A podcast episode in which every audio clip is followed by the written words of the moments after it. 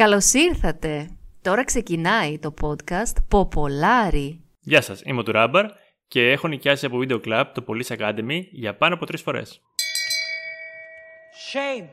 Γεια σας, είμαι ο Κωστής και έχω δει το Ρόβατσα και Κοπάνα νούμερο 3 στο σινεμά. Είσαι μουρλός. Σήμερα θα μιλήσουμε για 80s cult ε, ταινίες, σειρές και βιντεοκασέτες ίσως. πράγματα, πράγματα που θυμόμαστε κυρίως ως παιδιά, τα οποία τα βλέπαμε πολύ τότε όταν ήμασταν, ειδικά όταν ήμασταν μικροί. Τα βλέπαμε, τα χαιρόμασταν, λέγαμε τι εντυπωσιακά είναι και τώρα μάλλον δεν βλέπονται. Εντάξει, η λέξη cult νομίζω το περιγράφει πολύ καλά. Δηλαδή, μόνο και μόνο πες βιντεοκασέτες, ε, γίνεται λίγο cult συζήτηση, θέλεις δεν θέλεις. Έβλεπες πολλές βιντεοκασέτες ε, όταν ήσουν παιδί; Έβλεπα πολλές βιντεοκασέτες όταν ήμουν παιδί και από το Video Club και από προγράμματα που είχαμε γράψει από την τηλεόραση με τον αδερφό μου και είναι ταινίες που τις έχω δει πάρα πολλές φορές. Φαντάζομαι όλα τα παιδιά στην ηλικία μας, δηλαδή άνθρωποι που έχουμε γεννηθεί στις αρχές της δεκαετίας του 80 μέχρι τα, τα μέσα το 70 που μεγαλώσαμε εκείνη την δεκαετία του 80, είδαμε πολύ τέτοιο περιεχόμενο. Ναι, είχαμε συνήθως 2, 3 ή 20, 30 ε, βιντεοκασέτες που τις βλέπαμε να αλλάξει επειδή οι εναλλακτικές ήταν να δούμε ελληνική τηλεόραση που πολλές φορές ξεκινού, ξεκινούσε και με απόγευμα.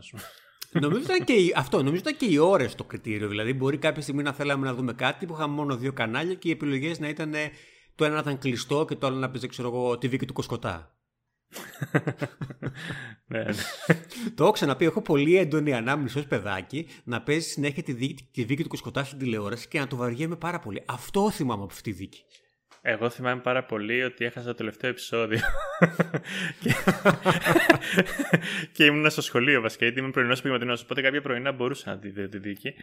Ε, οπότε ήμουν στην, ε, στην, στο σχολείο όταν έμαθα ότι τελείωσε η δίκη και βγήκε η απόφαση και α, έχασα το τελευταίο επεισόδιο, κατάρα, spoiler. Μάλιστα, μάλιστα. λοιπόν, να ξεκινήσω με κάτι που εγώ θυμάμαι πολύ χαρακτηριστικά από την εποχή που ως μικρό παιδάκι μου άρεσε πολύ αλλά φαντάζομαι ότι άμα το έβλεπα σήμερα θα ήταν ε, στην καλύτερη περίπτωση, στη χιουμοριστική σφαίρα.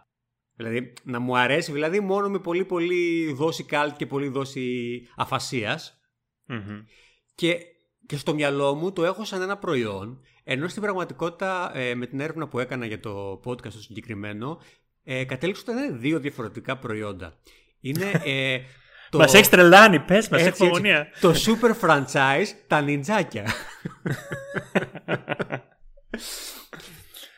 Ο βασικός, ο βασικός κορμός λοιπόν ήταν εκείνη η ταινία που βγήκε το 1986 με τα τρία νιντζάκια.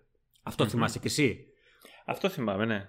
Αυτό, υπάρχουν και τα 7 νιντζάκια. Και αυτό το θυμάμαι και δεν θυμάμαι ποιο θεωρούσα καλό και ποιο θεωρούσα κακό. Και εγώ τα έχω λίγο μπερδεμένα στο μυαλό μου και είδα ότι βγήκαν και την ίδια χρονιά, αλλά θα μιλήσουμε κυρίως για τα τρία. Πρώτον, θα υποθέσεις, να σου κάνω και ένα μικρό trivial, θα, θα υποθέσεις ποια είναι η χώρα καταγωγής αυτής της ταινίας; Θα πω η Ιαπωνία. Όχι. Όχι.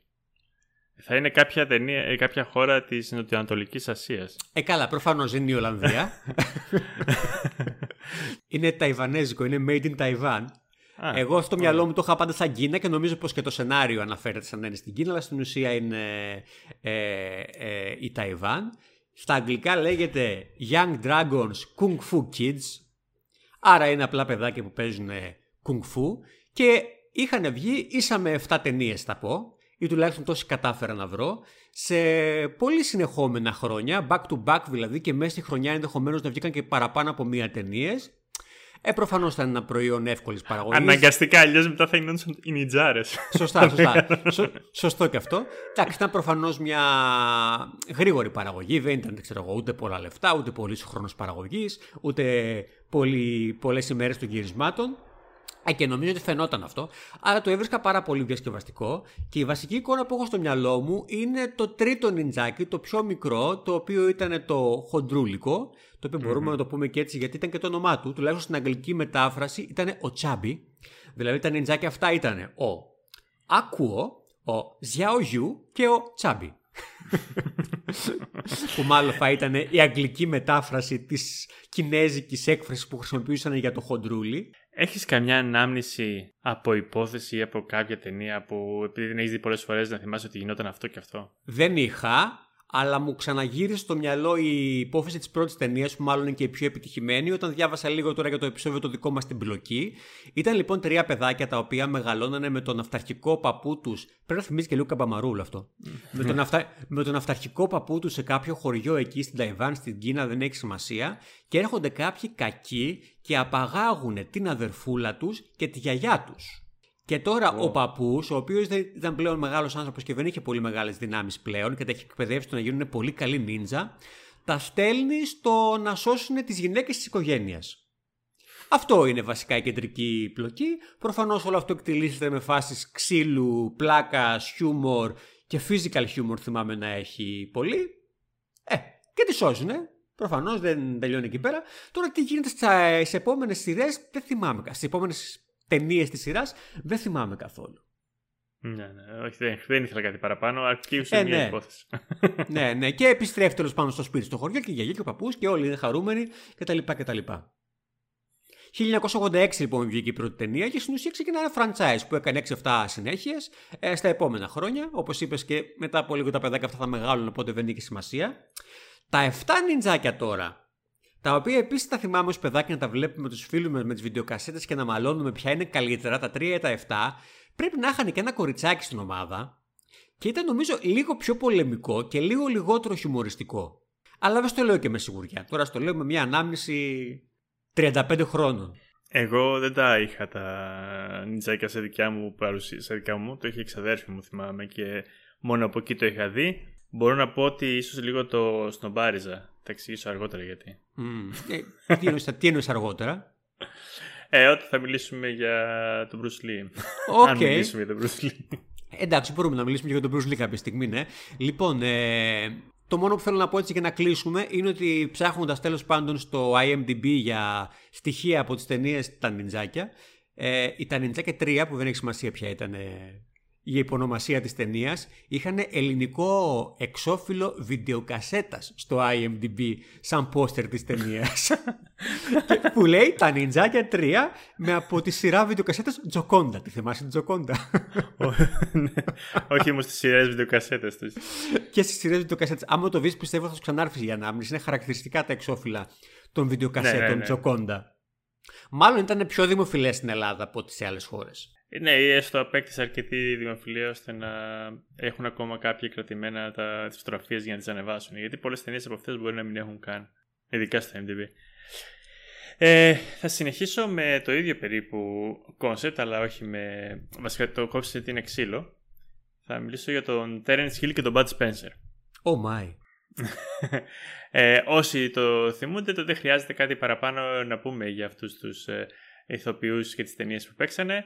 Η, η ταινία ήταν ένας, ο Bud Spencer, ο οποίος είναι ένας εύσωμος ε, μουσάτος, ο Terence Hill είναι ένας ξανθός ομορφονιός και συνήθως ήταν ε, ενώναν τις δυνάμεις τους για να ρίξουν πολύ ξύλο σε διάφορους κακούς ανάλογα με την ε, περίπτωση της ταινίας. Ξύλο τύπου σφαλιάρες διπλές, οι οποίες είναι σαν πιατίνια να χτυπάνε τον άλλον.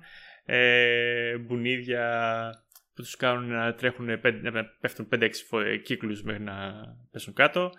Ήταν ταινίες οι οποίες ε, τις έβλεπα με πολύ αγάπη ο πατέρας μου, οπότε τις έμαθα κι εγώ και τις ε, βλέπαμε πάντα για να δούμε τι αστείο που είναι το ξύλο. Αναρωτιέμαι. Πόσο καλά παιδαγωγικό είναι αυτό.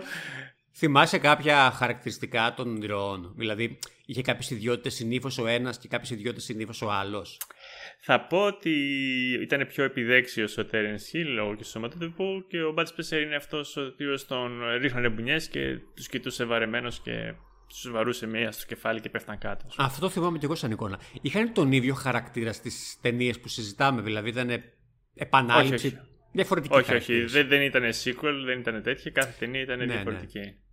Ε, οι ταινίες κυρίως είναι προϊόντα της συνετά Δηλαδή είναι Ιταλικές ταινίες, οι οποίες ε, τις κάνανε dubbed στα, στα αγγλικά.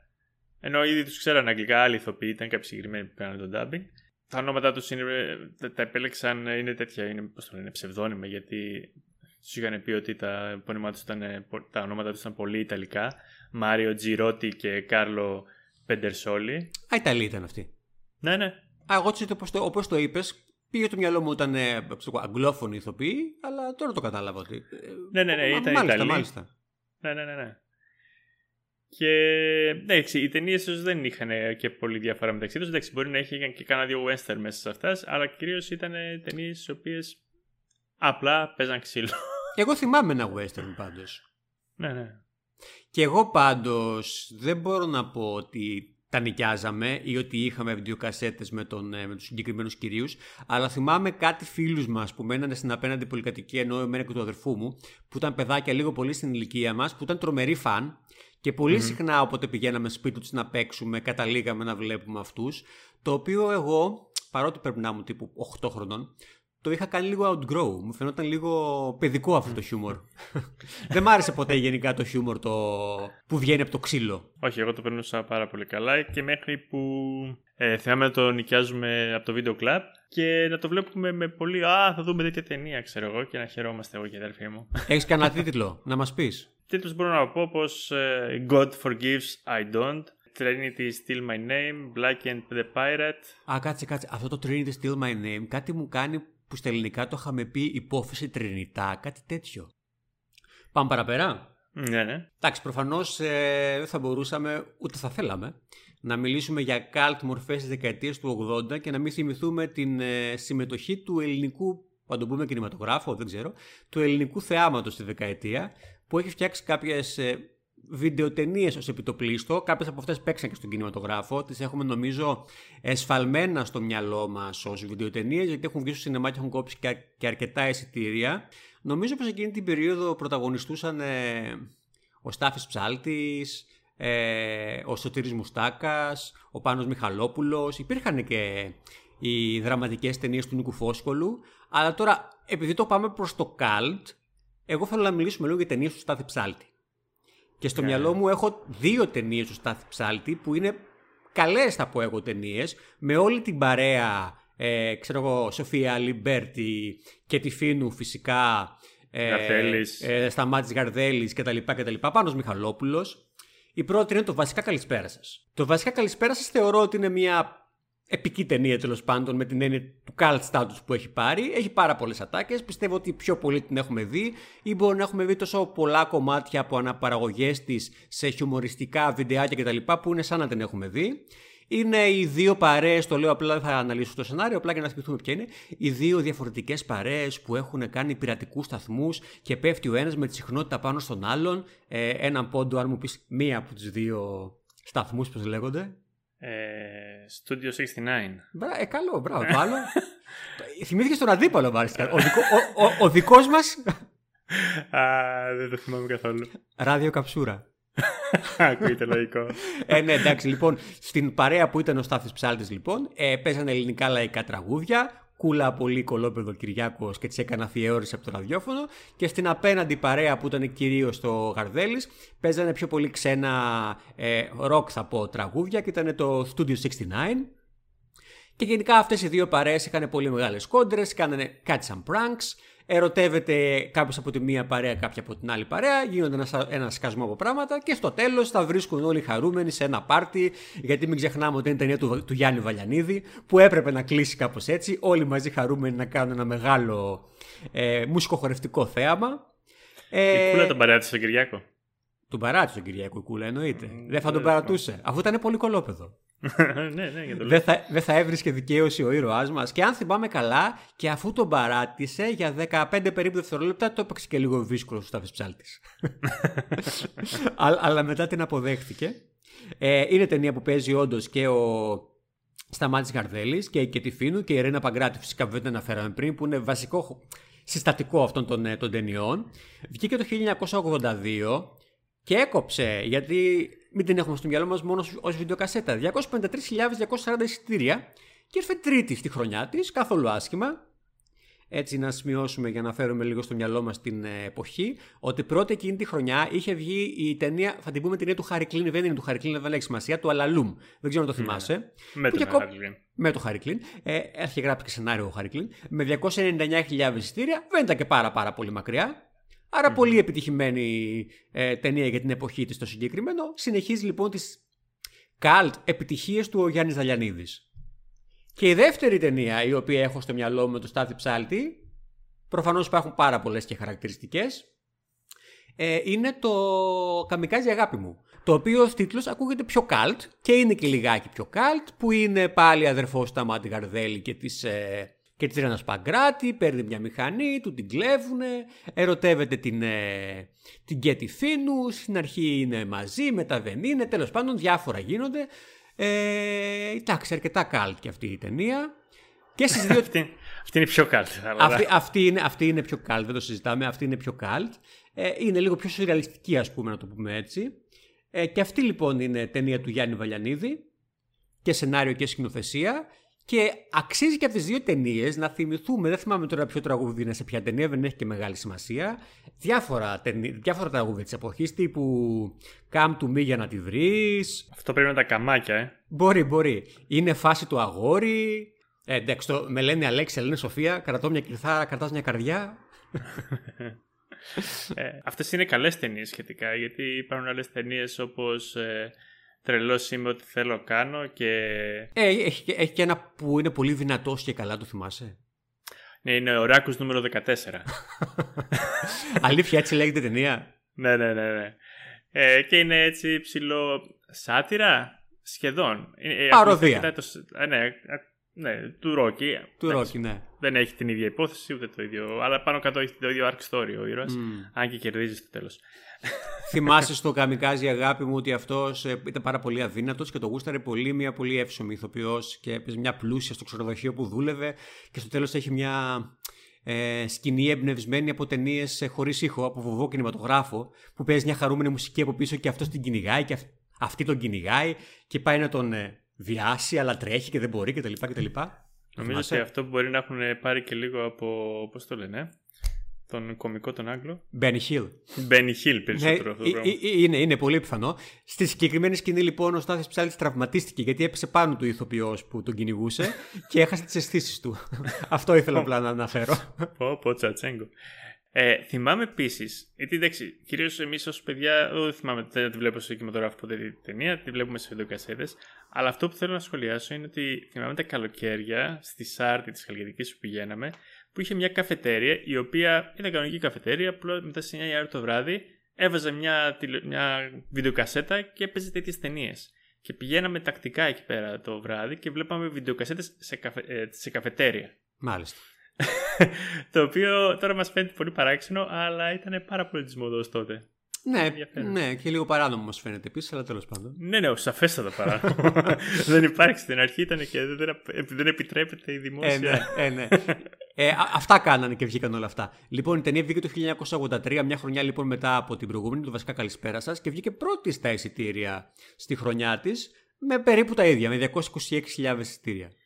Περίπου τα ίδια ενώ με την προηγούμενη. Μια, μια χαρά, μια χαρά. 200... Μια χαρά νούμερα, ναι, ναι. Ναι, ναι, ναι, ναι, ναι. Με την όση που έχουμε αποκτήσει για τα εισιτήρια. Ε, δεν μπορώ να σου επιβεβαιώσω ότι αυτά είναι σε πανελλήνια κλίμακα ή σε αθηναϊκή κλίμακα. Γιατί αν θυμάσαι όταν μιλάμε για, δεκαετή, για ταινίες της δεκαετίας του 60, τα στοιχεία που έχουμε είναι για εισιτήρια εντός Αθηνών. Τώρα, ναι, μάλλον τα 226.000 εισιτήρια είναι σε πανελλήνια κλίμακα. Αλλά είναι αρκετά λιγότερα από τα εισιτήρια που κάνετε. Είναι, είναι, αρκε, είναι αρκετά λιγότερα. Και, ναι, ναι, ναι. Αλλά εντάξει, σε την εικόνα που έχουμε για τους σχηματογράφου και τις ελληνικές ταινίες, σίγουρα φαίνονται εντυπωσιακά. Απλά ίσως το πρόβλημα ήταν ότι ήταν λίγες οι ταινίες που βγαίνανε μέχρι εκεί και φτάνανε αυτά τα νούμερα. Εγώ θυμάμαι τον εαυτό μου να πηγαίνω μία φορά παιδάκι, μάλλον με στείλαν οι γονείς μου για να με ξεφορτωθούν με τον αδερφό μου, κάτι τέτοιο, ε, σε θερινό σινεμά και να βλέπω ελληνική ταινία και νομίζω ότι ήταν κάτι του στυλ Ρόβερ και Κοπάνα 3. Δεν δε, δε θυμάμαι να έχω ξαναπάει. Ε, ναι, όχι. Όλα τα υπόλοιπα προφανώς στην τηλεόραση και στις βιντεοκασέτες. Ελληνική ταινία είδα ενήλικος. Γιατί καλά. Πάντως, από πού βγαίνει το ε, Καμικάζι αγάπη μου, θα κάνω μια εκτίμηση, αν και μάλλον ο τίτλος είναι τυπικός, μετεφρασμένε ξένες ταινίες στα ελληνικά. Ε, Παραδείγματος χάρη, το Κατσαριδάκι αγάπη μου, που λογικά εκείνο το δεκαετία του 80 κυκλοφορούσε πάρα πολύ. Θέλω να μιλήσω για τον Χέρμπι τον Κατσαριδάκη. Α, έκανες πάσα στον εαυτό σου. Μπράβο, Γιώργο. Ναι, ναι, ναι, ναι. ναι. Ε, θα πω ότι προφανώς το Κατσαριδάκι δεν είναι ένα δημιούργημα της δεκαετίας του 80. Η πρώτη ταινία ήταν το 68, η τελευταία ταινία το 2005 έχει μεγάλη ιστορία, αλλά οι περισσότερες ταινίες βγήκαν από το 68 μέχρι το 80. Εγώ όμως, παρόλα αυτά θυμάμαι πάρα πολύ έντονα να βλέπουμε και στην τηλεόραση και σε βιντεοκασέτες επαρελειμμένα 100 φορές θεωρώντας ότι εγώ, εγώ θεωρούσα ότι υπάρχουν 500 ταινίες. Παρ' όλα αυτά είναι, είναι συνολικά ε, 6 ταινίες, το ένα είναι και μάλιστα τηλεόρασης. Είναι το κλασικό, είναι το κλασικό Volkswagen ε, ως καραβαίος. Ε, το οποίο είναι ζωντανό με κάποιο τρόπο έχει συνέστηση και μπλέκει σε διάφορες περιπέτειες οι οποίες ε, είναι κατάλληλες για αυτοκίνητα. Δεν συμμετέχει σε αγώνες δρόμους, βοηθάει μια γιαγιά να μην της κλέψει το σπίτι, τέτοια πράγματα. Το θυμάσαι; Το θυμάμαι, αλλά όχι κάτι παραπάνω από το ότι το όντως το βλέπα και ότι αυτό πετούσε, μιλούσε, έκανε κάτι. Ένα, μια ταινία θυμάμαι που ήταν ένας αγώνας, που συμμετείχε σε κάποιον αγώνα ταχύτητας. Στο Μοντε Κάρλο. Ναι, αυτό, αυτό μπορώ να πω ότι θυμάμαι, αλλά όχι τόσο ζωντανά σου εσύ μάλλον. Που στην ανηφόρα έβγαινε τελευταίο και στην κατηφόρα περνούσε πρώτο. Ναι, τώρα που το λες. Και είχε ζοριστεί πάρα πολύ και στο τέλος μιας, ε, μιας διαδρομής είχε γυρίσει, είχε ανταλλάξει μία ρόδα με ένα κάρο. Τι ωραίες mm. αναμνήσεις. Επίσης αυτό το αγώνα, για να ξέρεις, τον κέρδισε ε, ενώ επειδή είχε πάθει πολλές ζημιές κόπηκε στη μέση και το πίσω μέρος βγήκε πρώτο. Α, ναι, τώρα... Είναι εντυπωσιακό τι χαμένε αναμνήσεις υπάρχουν πάντως στο μυαλό μας και πόσο, με πόσο αστείους τρόπους μπορούν να επανέλθουν. ναι. Δεν ξέρω, εγώ το θυμάμαι πάντα με πολύ χαρά τον Χέρμπι. Ε, ναι, είναι κομμάτι της παιδικής μου, της παιδικής μου ηλικίας, της παιδικής μου ζωής. Πρώτα θα είμαι σίγουρος ότι δεν βλέπονται οι ταινίες έτσι. Ε, ναι, κατά πάσα πιθανότητα είναι πολύ δύσκολο. Εμπορικά γενικά ήταν πολύ επιτυχ... ήταν αρκετά επιτυχημένες οι ταινίες, ειδικά για το κόστος τους. Ε, η τελευταία προσπάθεια για revive του franchise είναι το 2005. Το 2005. Κινηματογραφικά. Ναι, ναι. Herbie Fully Loaded. Κινηματογραφικό ήταν αυτό το εγχείρημα; Ναι, ναι, ναι, κινηματογραφικό. Μάλιστα. Δεν το θυμάμαι καθόλου. Ε, 144 εκατομμύρια worldwide. Α, τα βγάλει τα λεφτά του Herbie, φαντάζομαι. Εμένα πάντως τώρα με έκανες να θυμηθώ ένα άλλο πολύ διάσημο αυτοκίνητο με ενσυναίσθηση, δεν ξέρω αν είναι συνέστηση, με artificial intelligence της περίοδου, τον KIT. Α, μπράβο. Εντάξει, νομίζω σε τελείως διαφορετικό πλαίσιο. Το 1982 λοιπόν μέχρι το 1986 ξεκινάει η σειρά «Ο υπότης ασφάλτου» με ένα από τα πιο χαρακτηριστικά μουσικά θέματα θεωρώ.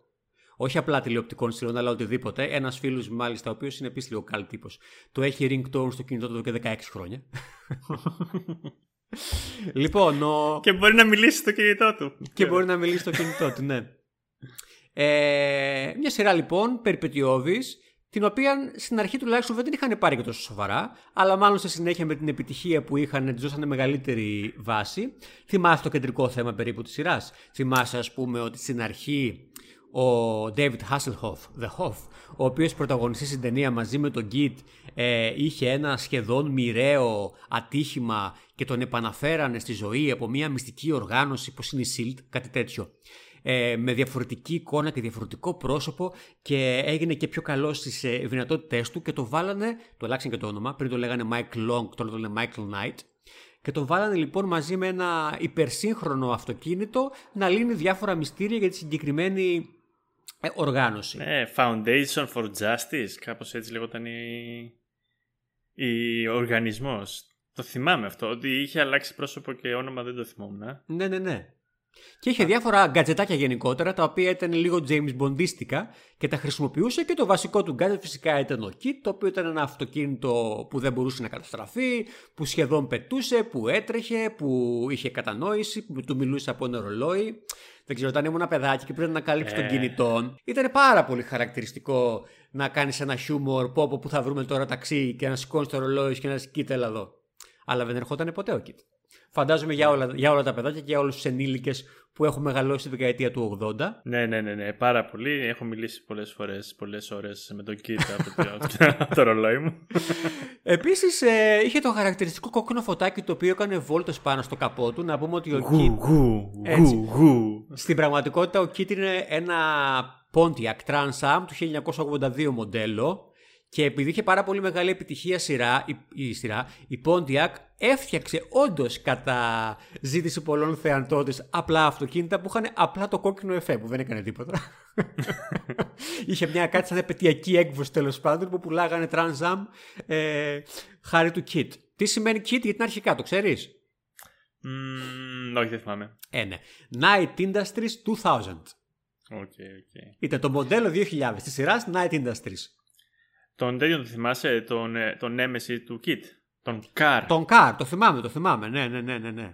Δεν θυμάμαι πολλά χαρακτηριστικά, αλλά θυμάμαι τότε το έβρισκα λίγο γελίο, γιατί επαναλαμβάνονται εγώ μάλλον έκανα λίγο γρήγορα outgrow το τι θεωρώ ε, αστείο ή όχι ε, τα δύο αυτοκίνητα που δεν είναι έμεση το ένα του άλλου.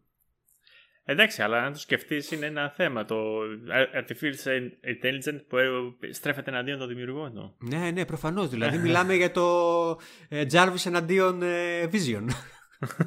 ε, θα μπορούσε να το πεις.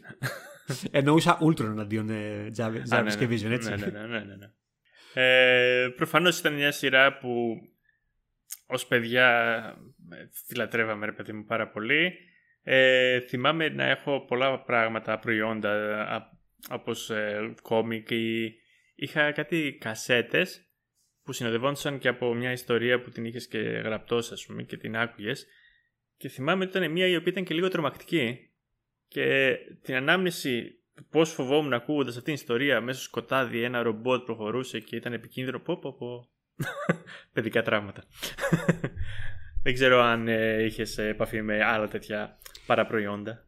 Όχι, δεν, ήμουν, δεν ήμουν φαν του franchise, δεν θα πω. Ξε, θυμάμαι ρε παιδί μου, κασετίνες, τσάντες, ε, lunch boxes που δεν είχαμε και πολλά lunch boxes, παγουρίνα.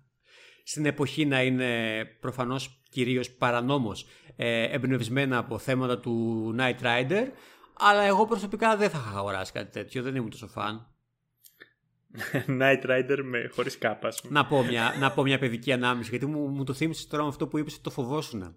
Ακόμα και σήμερα, ε, ως ένας άνθρωπος που έχω ασχοληθεί τόσο πολύ με την pop κουλτούρα, υπάρχει ένα σημαντικό κομμάτι της κουλτούρας και μια σειρά που κρατάει 40 χρόνια, πόσο έχει κρατήσει, για την οποία δεν έχω δει ούτε ένα επεισόδιο. Το Doctor Who. mm Ο λόγος που δεν έχω δει λοιπόν Doctor Who είναι γιατί θυμάμαι ακόμα πάρα πολύ χαρακτηριστικά να είμαι πάρα πολύ μικρός, τύπου 5 χρονών, και να το βλέπει ο αδερφός μου στην τηλεόραση και να έχει κάτι τερατάκια, και εγώ να τα φοβάμαι πάρα πολύ και να ναι, πηγαίνω ναι. πίσω από την τηλεόραση και να κρύβομαι για να μην τα βλέπω.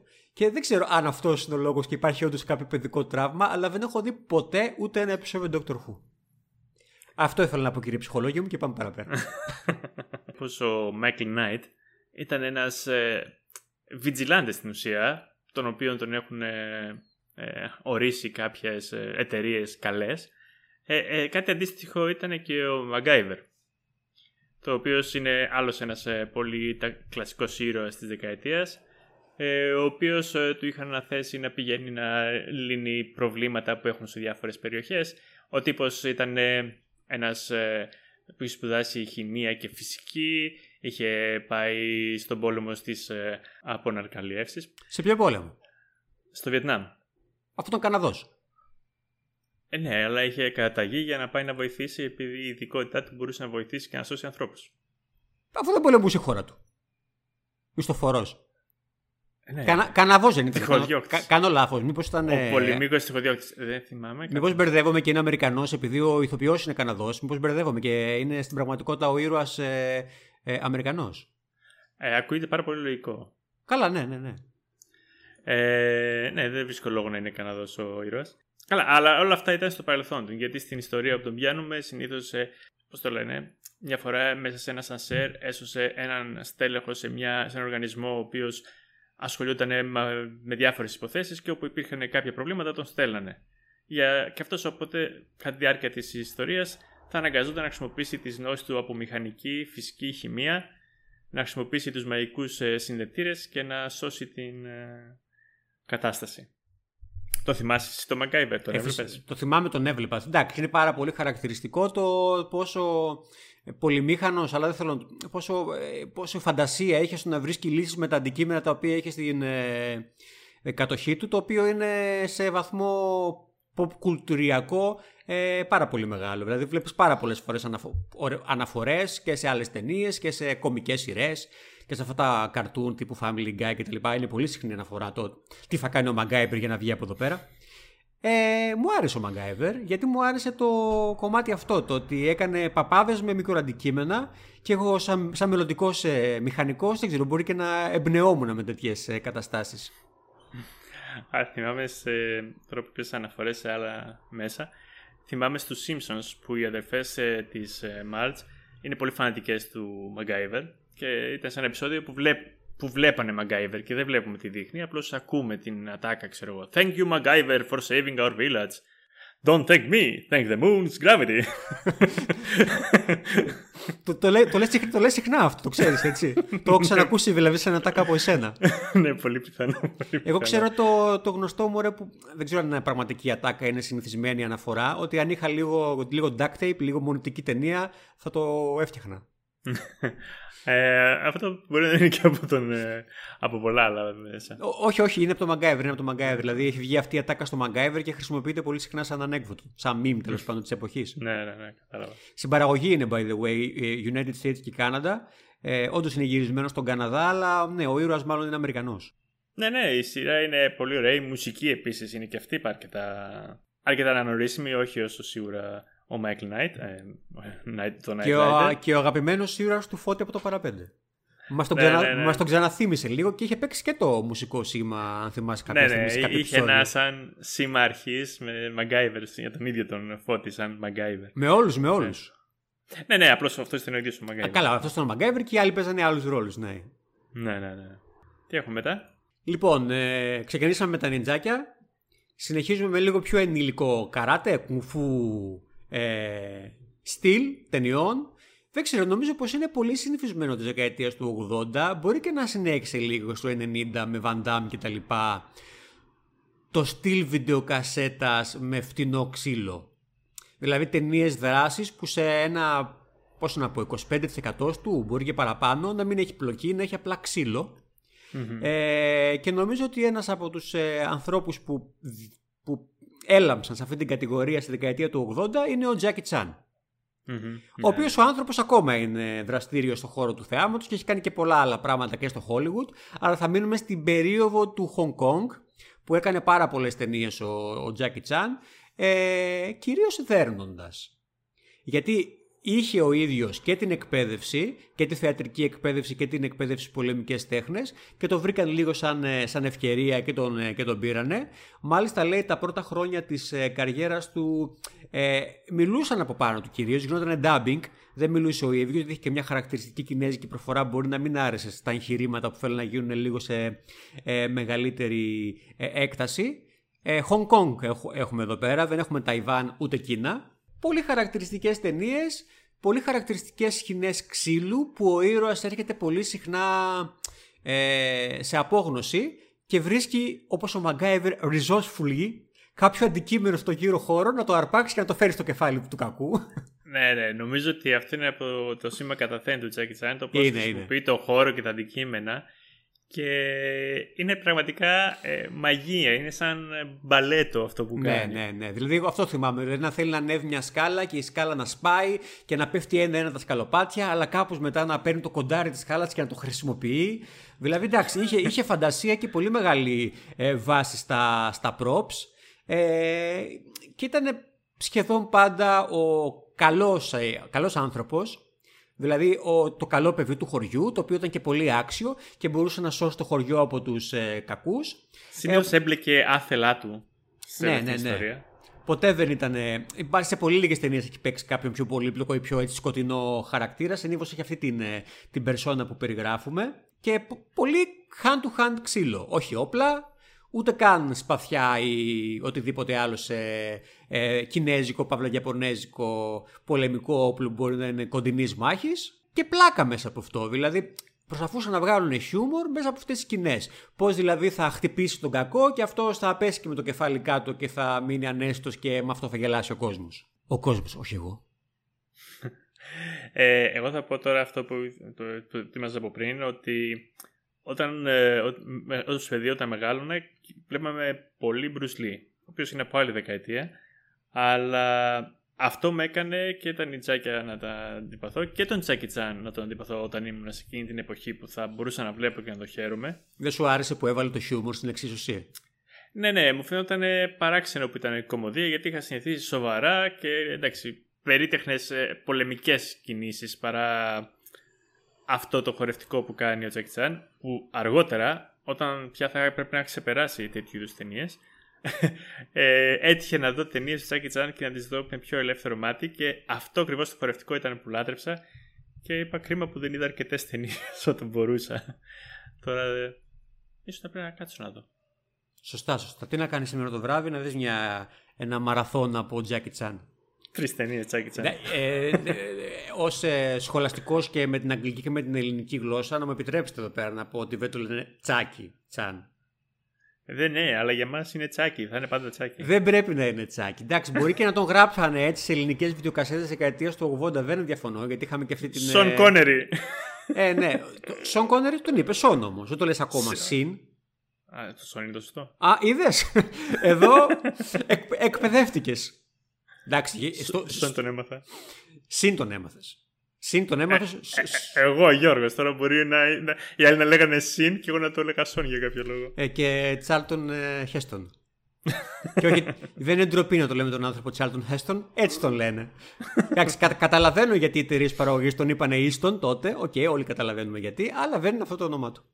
Anyhow, Τζάκι Τσάν. Όπως λέμε, Τζάκι Κέννεντι.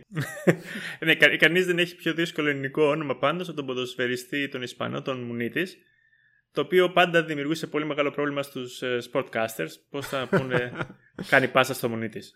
Ναι, αλλά εκεί πέρα δεν συναποφάσισε ο αθλητικός σύλλογος sportcaster ή όπως λέγονται τέλος πάντων να τον λένε όλοι με άλλο όνομα για να μην έρχονται σε δύσκολη θέση όπως έγινε με το Χέστον; Ναι, συνήθως τον λέγανε Μουνιτή ή κάτι άλλο. Α, προ, προσπάθησαν.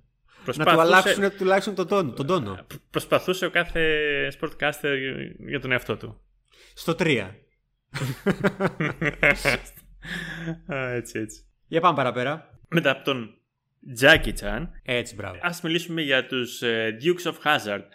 Ε, για αυτούς που στα ελληνικά λέμε οι Dukes. Ε, είναι μια ιστορία με κάποιους, ε, ας το πούμε, χωριάτες. χωριάτες Αμερικάνους, οι οποίοι βρίσκονται... Με κόκκινο λεμόν, να υποθέσω. Ναι, ναι, ναι, rednecks.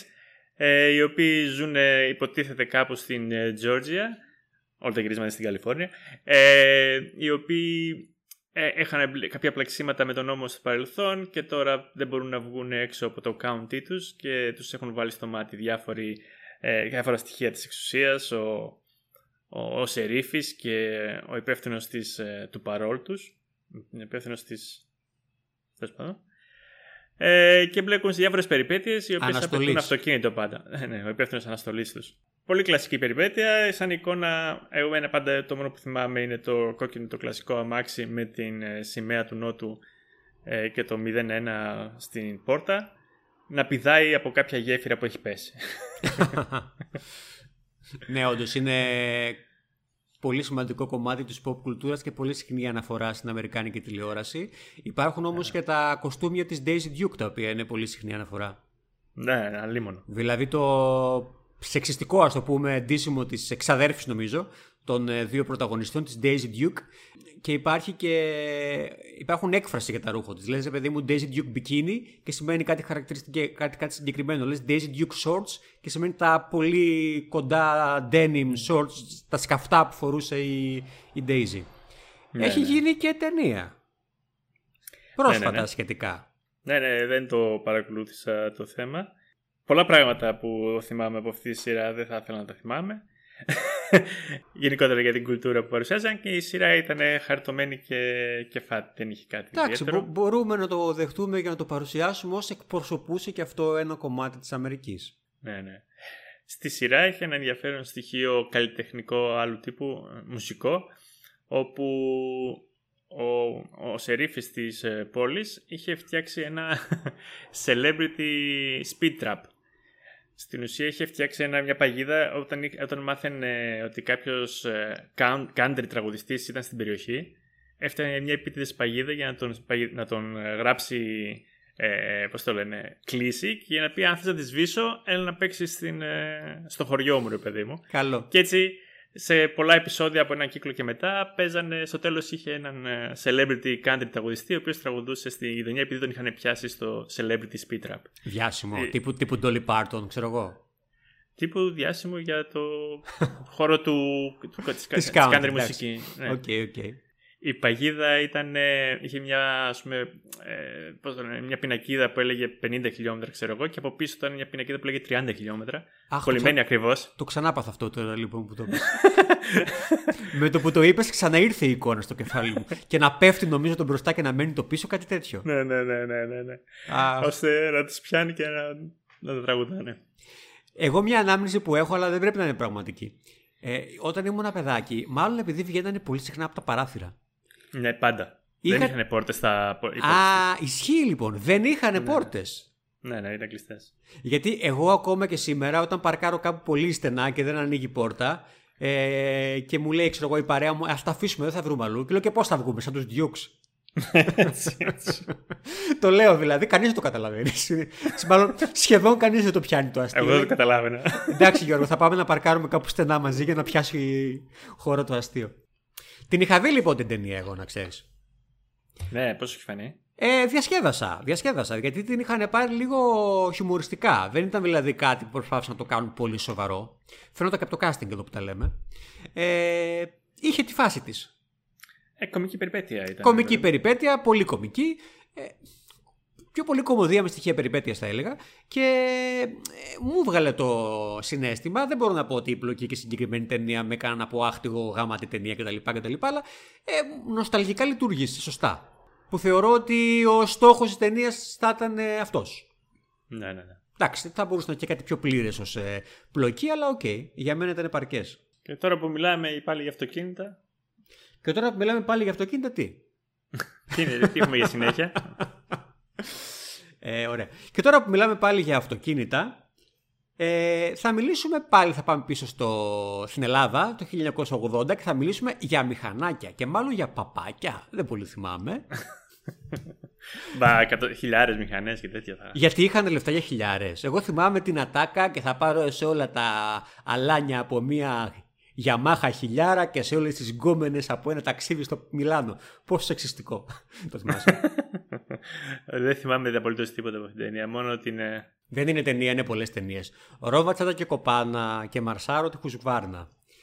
Α, μπορεί να είναι Χουσγκβάρνα λοιπόν οι μηχανές τους, άμα εμπνε- εμπνευστούμε από το τι είχαν πει τα ημισκούμπρια.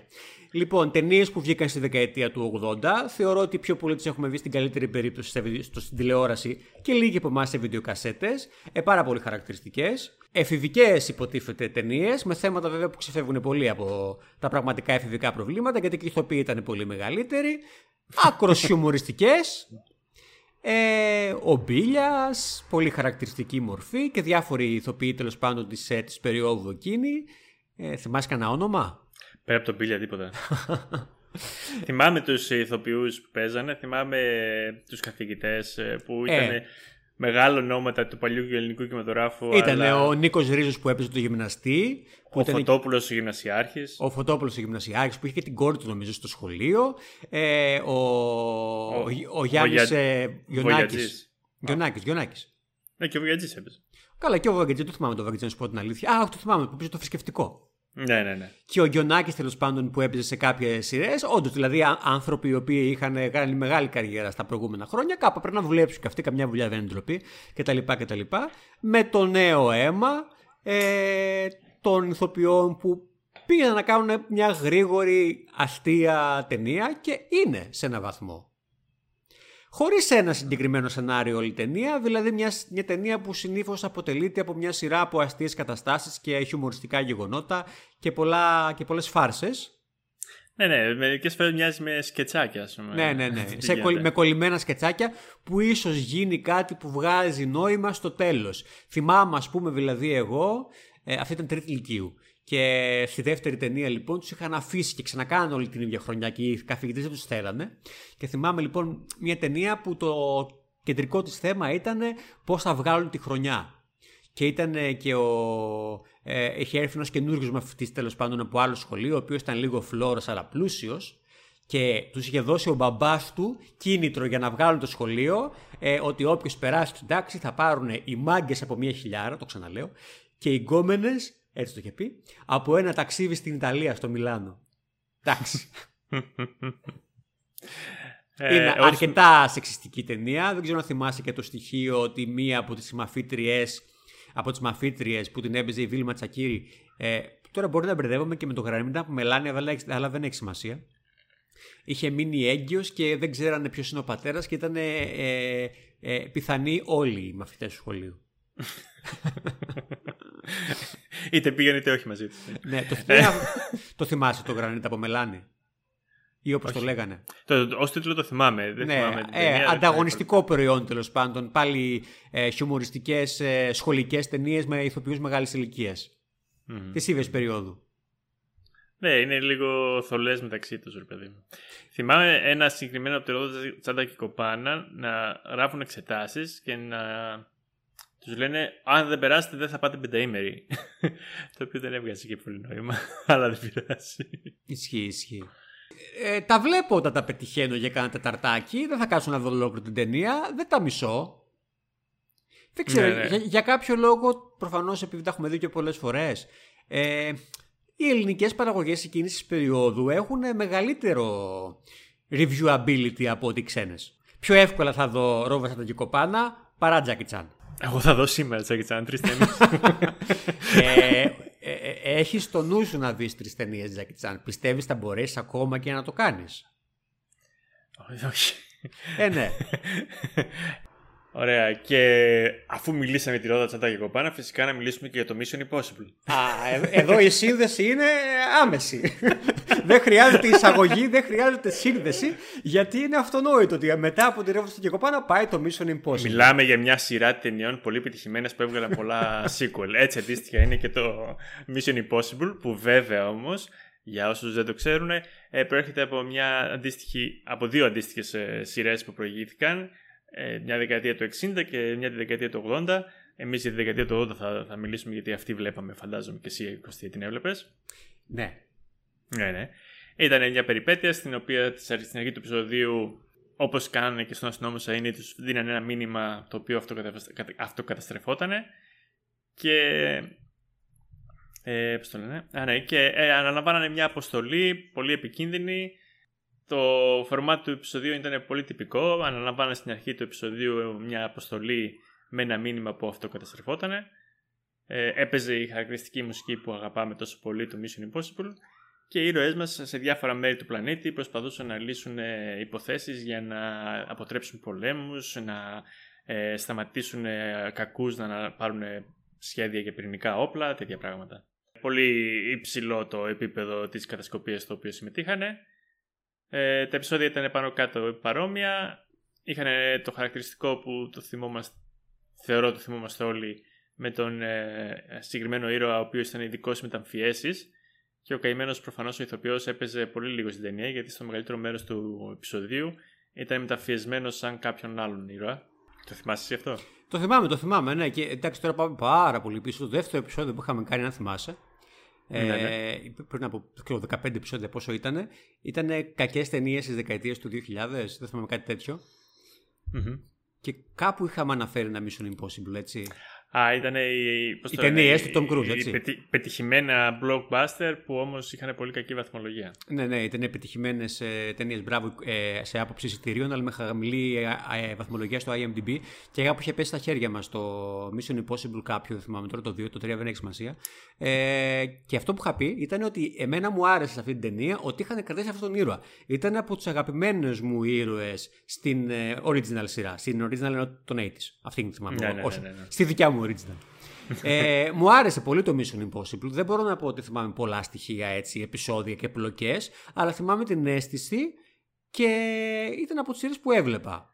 Μάλλον στην τηλεόραση όμως, όχι σε βιντεοκασέτα και όχι στα 80s, μάλλον την έβλεπα σε επαναλήψεις στα 90s. Αλλά ναι, ναι, θεωρώ ναι, ναι. ότι είναι. Ε, αφού άνοιξε δηλαδή στην Ελλάδα η ελληνική ιδιωτική τηλεόραση και έπαιζε και επαναλήψει από πιο παλιές σειρές, μάλλον εκεί την έβλεπα, αλλά σίγουρα είναι πολύ χαρακτηριστική η πινελιά της δεκαετίας του 80. Η σειρά που αναφερόμαστε ήταν στη σεζόν 89-90 Και έκανε δύο σεζόν και 35 συνολικά επεισόδια. Παρ' όλα Έλα. αυτά είναι από αυτά. Ναι, ναι, ναι. Είναι εγώ θυμάμαι σαν να ήταν και μια κοτσαριά. Αυτό και εμένα στο μυαλό μου θα, θα φανταζόμουν ότι ήταν μια πολύ πιο μακροσχελή σειρά. Ναι, ναι, ναι. Θυμάμαι πάρα πολύ να τη βλέπουμε. Να είναι πολύ καλή σειρά για την ώρα της τηλεόρασης που έπαιζε. Η μουσική επίσης μπορεί να έχει συντροφεύσει πολλούς ανθρώπους με το κινητό τους. Ισχύει, ισχύει. και αυτό είναι πολύ χαρακτηριστικό θέμα. ναι, και, το ναι. καταλα... και το καταλαβαίνεις και από τα μουσικά εφέ που έχει. Πριν ακόμα ξεκινήσει να παίζει μελωδία, είναι πολύ χαρακτηριστικό. Το φυτίλι που ανάβει. Το φυτίλ, το φυτίλ, όλη αυτή η εικόνα. Και οι ταινίες ήταν επιτυχημένες και κάποιες είναι και καλές, δεν μπορώ να πω. Ναι, η, η πρώτη ήταν που γενικά δεν άρεσε. Ισχύει. Αλλά οι υπόλοιπες θεωρούνται καλά και επιτυχημένε και, και για το είδος της ταινίας πολύ καλές. Μμ. Αλλά θέλω να πω ότι ήταν προδοσία από εκ μέρους της ταινίας όπου ο Jim, γιατί στην αρχή της ταινίας, του επεισοδίου ήταν ο Jim που έβαινε την αποστολή, ήταν ο κακός της πρώτης ταινίας. Ε, δεν το θυμάμαι τόσο πολύ. Άλλος ηθοποιός, ο Τζον Βόιτ τον έπαιζε στην ταινία. Α. Αλλά. Ναι. Γιατί ο Peter Graves, δεν ξέρω αν το θυμάσαι τον ηθοποιό, είναι αυτός που έπαιζε τον πιλότο στο Airplane. Που Ναι. ήταν και στο Mission Impossible, ο κλασικός.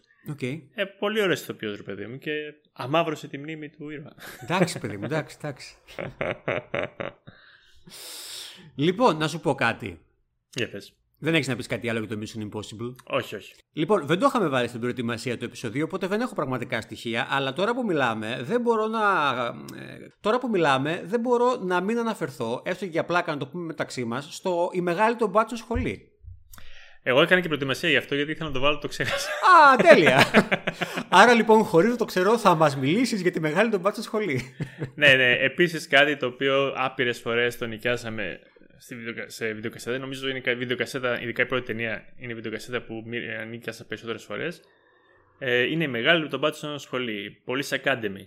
Μια σειρά ταινιών ε, με slapstick, slapstick humor, γενικότερα πολύ βρώμικο χιούμορ, αλλά τέλος πάντων. Ε, ε, που έκανε 7 συνολικά ταινίες με διάφορα επίπεδα επιτυχίας. Εντάξει, η Ε. πρώτη είναι ιστορικά γνωστό ότι είναι μια πολύ επιτυχημένη οικονομικά ταινία από την άποψη το πόσες φορές μεγέθυνε το budget της. Ναι, ναι, ναι. Δηλαδή, αν θυμάμαι καλά, ήταν ξέρω εγώ, μια ταινία που έκανε τύπου 5 εκατομμύρια το πολύ και πρέπει να έκανε 150 εκατομμύρια ει πράξεις. Που φαίνεται μυθικό το νούμερο των 150 εκατομμύρια, αλλά για μια ταινία 5 εκατομμυρίων. Αλλά παρόλα αυτά παραμένει μια τρομερή επιτυχία, ρε παιδί μου. Ναι. Απορόσμενη. Γέννησε πάρα, πολύ, πάρα πολλές ταινίες. Ταιριαστεί με το χιούμορ της εποχής πολλών τέτοιων ταινιών βέβαια. Ε, η ίδια η ταινία η πρώτη είναι και σχετικά χαριτωμένη θα πω. Ρε, Σε εσύ, σχέση ειδικά με τα sequels. ε, ρε, εσύ, έχει πολύ ωραίους χαρακτήρες. Δηλαδή έχουν. Εντάξει, μπορεί να είναι μονοδιάστατοι, whatever, δεν λέω.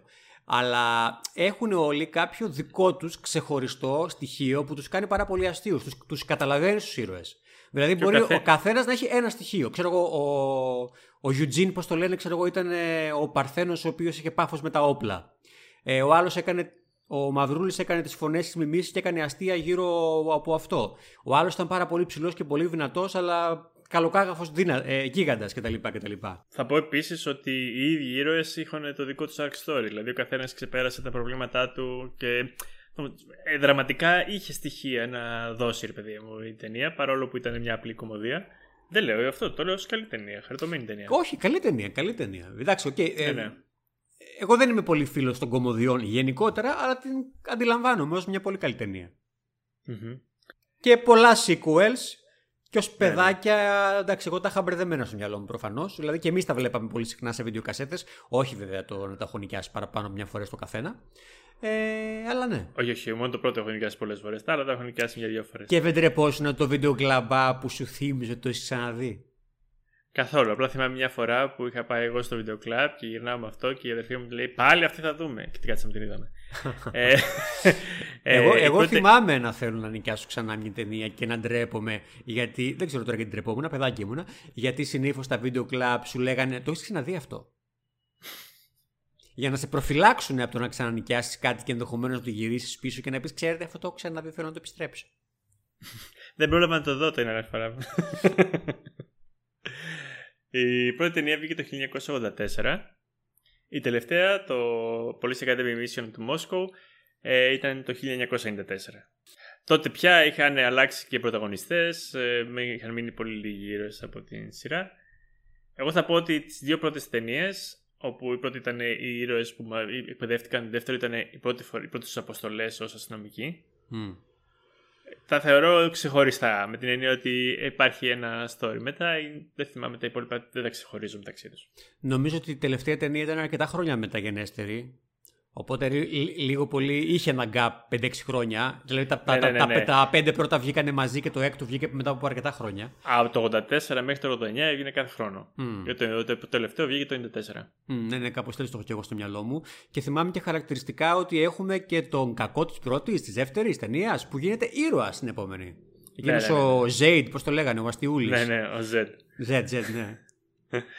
Ε, ναι, και επίσης όλα, όλα σχεδόν βγήκανε Μάρτιο. Οι πρώτες ταινίες πριν, το, με- πριν τη Μόσχα. Μέσα σε ένα χρόνο βγάζαν άλλοι. Αυτό είναι να έχεις προγραμματισμό. ναι, τελείως. Marvel και μαλακή. Ε, τώρα και ναι, η, πλακές. Mar- η Marvel. Ποιος ήταν από τους αγαπημένους σου ήρωες της αρχικής ταινίας; Θυμάμαι ότι γέλαγα πάρα πολύ με τον ε, χαρακτήρα ο οποίος έκανε τις μιμήσεις. Αχα, αχα. Δεν μπορώ να θυμηθώ το όνομά του. Θυμάμαι πολλά ονόματα, αλλά δεν θυμάμαι αυτό το όνομα. Jones τον λέγανε. Jones. Ε, γι' αυτό δεν το θυμάμαι, είναι βαρετό. Ναι, εγώ θυμάμαι τον, τον μεγάλο, τον ε, γίγαντα, τον Hightower. Hightower, Hightower, ναι, Hightower. Ναι, Και πολύ ήταν ευχαριστώ. και, η, και η, η, η άλλη η κοντούλα που είχε την πολύ τσιριχτή φωνή. Που το χαρακτηριστικό της αστείο ήταν αυτό, ότι η φωνή της είναι πολύ γελία. Μμ. Και νομίζω ότι το, λιγο- ο λιγότερο memora- memorable από όλους τους ήρωες είναι ο πρωταγωνιστής. Ο Μαχωνέι. Ο, ο Μαχόγκα, Μαχόγκανη. Μαχώνεϊ. Μαχώνεϊ. Α, Μαχώνη, Μαχώνη, μπράβο, ναι, ναι, ναι. Ναι. Εντάξει, βέβαια είναι και ο ηθοποιός ο οποίος έχει κάποια σχετική επιτυχία και είναι σχετικά ε, αναγνωρίσιμος, αλλά εντάξει, από τη συγκεκριμένη ταινία, επειδή ήταν. Ε, όφιλε να έχουν και κάποιον χαρακτήρα σχετικά προσγειωμένο. Δεν μπορεί να είναι όλη η ταινία full στην τρέλα. Ε, νομίζω ότι υστερεί λίγο σε αυτό ο ήρωας. Ε, αυτές είναι που θυ- ε, οι ταινίες και σειρές και ελληνικές ταινίες που θυμόμαστε περισσότερο από αυτήν την εποχή ή που θυμηθήκαμε εν τέλει. Μπορεί να ξεχάσαμε κάτι σημαντικό. Πείτε μας, σχο- πείστε μας στα σχόλια, θυμίστε μας και άλλα πράγματα. Από αυτά που είπαμε, τι βλέπατε περισσότερο; Τι ήταν η βιντεοκασέτα που είχατε στο σπίτι σας; Παρα- Παρακαλώ να λείπουν τα σχόλια άλλα. ε, όχι, όχι, διαφωνώ, διαφωνώ. Άμα θέλει κάποιος να αναφερθεί στις κάτ ταινίες του, του Κώστα Γκουσγκούνη της εποχής, είναι πολύ καλοδεχούμενο το σχόλιο. ναι, ναι, ναι. ναι. Και δεν αποκλείεται κάποτε να ασχοληθούμε και με αυτό το θέμα. Μμμ. Bye. Γεια σας.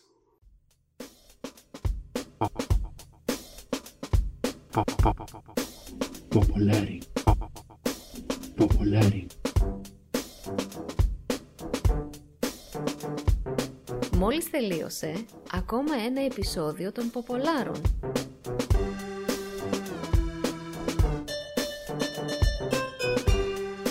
Ακολουθήστε μας σε Facebook, YouTube και Instagram. Βρείτε μας σε Spotify, Google Podcasts, Apple Podcasts και όποιο άλλο podcast μπορέσαμε να βρούμε.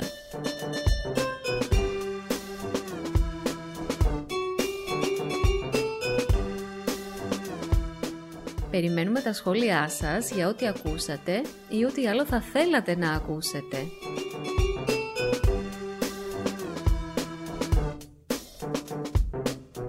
Καλή συνέχεια.